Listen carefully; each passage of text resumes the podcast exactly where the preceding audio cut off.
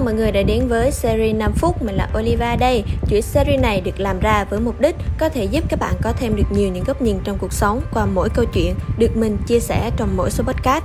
Một phần nào đó, hy vọng các bạn có thể giúp bản thân bạn ngày càng phát triển và hoàn thiện hơn. Hôm nay thì mình sẽ chia sẻ đến các bạn về việc tại sao không nên đặt quá nhiều sự quan tâm và làm như thế nào để có thể học detailing hiệu quả mình vẫn thường thấy nhiều bạn vẫn có một cái suy nghĩ, đó là càng có nhiều mục tiêu, càng có nhiều sự quan tâm vào một lĩnh vực gì đó, thì bản thân sẽ có thêm được nhiều động lực để có thể cố gắng đạt được nó. Điều này có đúng không? Thực ra là mỗi người, họ sẽ tự biết giới hạn của bản thân mình đến đâu để có mục tiêu phù hợp. Với cá nhân mình thì mình thấy một cuộc sống mà có quá nhiều thứ phải quan tâm là một cuộc sống bận rộn và nó sẽ trở thành một mớ chỉ rối ren mà đôi khi mình không thể kiểm soát và cũng không thể giải quyết hết tất cả được. Mà cuộc sống thì không phải cứ lúc nào thì nó cũng là màu hồng. Tự nghĩ xem nếu môi trường sống, nó có thể đại diện cho những trạng thái cảm xúc ở bên trong chúng ta. Và nếu tâm trí của bạn đang khó chịu mà phải ở trong một không gian lộn xộn, thì bạn sẽ cảm thấy như thế nào? Mình dám chắc là nó chỉ khiến bạn trở nên choáng ngợp và quá tải. Việc bạn không thể đối phó ngay lập tức với các tình huống xảy ra sẽ khiến tâm trạng bạn cũng theo đó mà giảm sút. Vì vậy, các bạn cần phải bỏ đi bớt những thứ không cần thiết để bạn có thêm thời gian tập trung vào những thứ thực sự quan trọng, từ đó nâng cao tâm trạng và giúp bạn có thể duy trì được sự tỉnh táo. Quá nhiều vấn đề cần phải quan tâm. Nếu bạn không biết cách sắp xếp, không biết cách lên kế hoạch thì về lâu, về dài, nó sẽ khiến cho bạn ít hài lòng và nhanh chán hơn.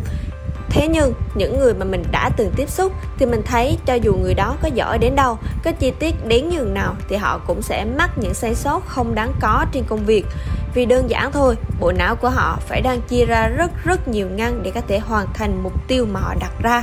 Và sai sót cũng là điều dễ hiểu, họ không thể kiểm soát quá nhiều việc cùng một lúc nhưng nếu bạn chỉ tập trung một mục tiêu thì sự hài lòng của bạn khi từng bước hoàn thành mục tiêu đó sẽ tăng cao và bạn cảm thấy thỏa mãn hơn rất nhiều. Giống như việc các bạn đang theo học các khóa học detailing tại detailing Việt Nam. Mình đã từng tiếp xúc và hỏi các bạn ấy về mục tiêu hiện tại thì các bạn ấy bảo là mục tiêu của mình là tốt nghiệp bằng giỏi và tiếp thu hết tất cả các bước làm detailing chuyên nghiệp trong suốt quá trình theo học nghề detailing. Các bạn ấy đều có mục tiêu rất cụ thể và rõ ràng có thể là sau khi tốt nghiệp xong thì bạn ấy sẽ đặt ra những cột mốc mục tiêu tiếp theo là tìm kiếm được một workshop detailing để theo đuổi nghề hay là trở thành nhân viên detailing tiêu biểu tại workshop đó, trở thành một chuyên viên detailing chuyên nghiệp hoặc cũng có thể là học tiếp để có thể lấy được tấm bằng quản lý kỹ thuật. Thật ra thì có vô vàng mục tiêu mà bạn có thể đặt ra nếu bạn thực sự muốn bản thân mình phát triển hơn nữa.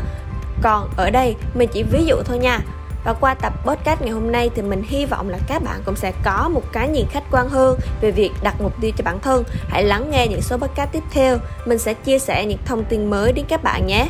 Và cũng Đừng quên theo dõi những số episode khác về detailing trên Google Podcast, Spotify, YouTube bằng cách gõ Detailing Việt Nam. Và hẹn gặp lại mọi người trong những số podcast lần sau.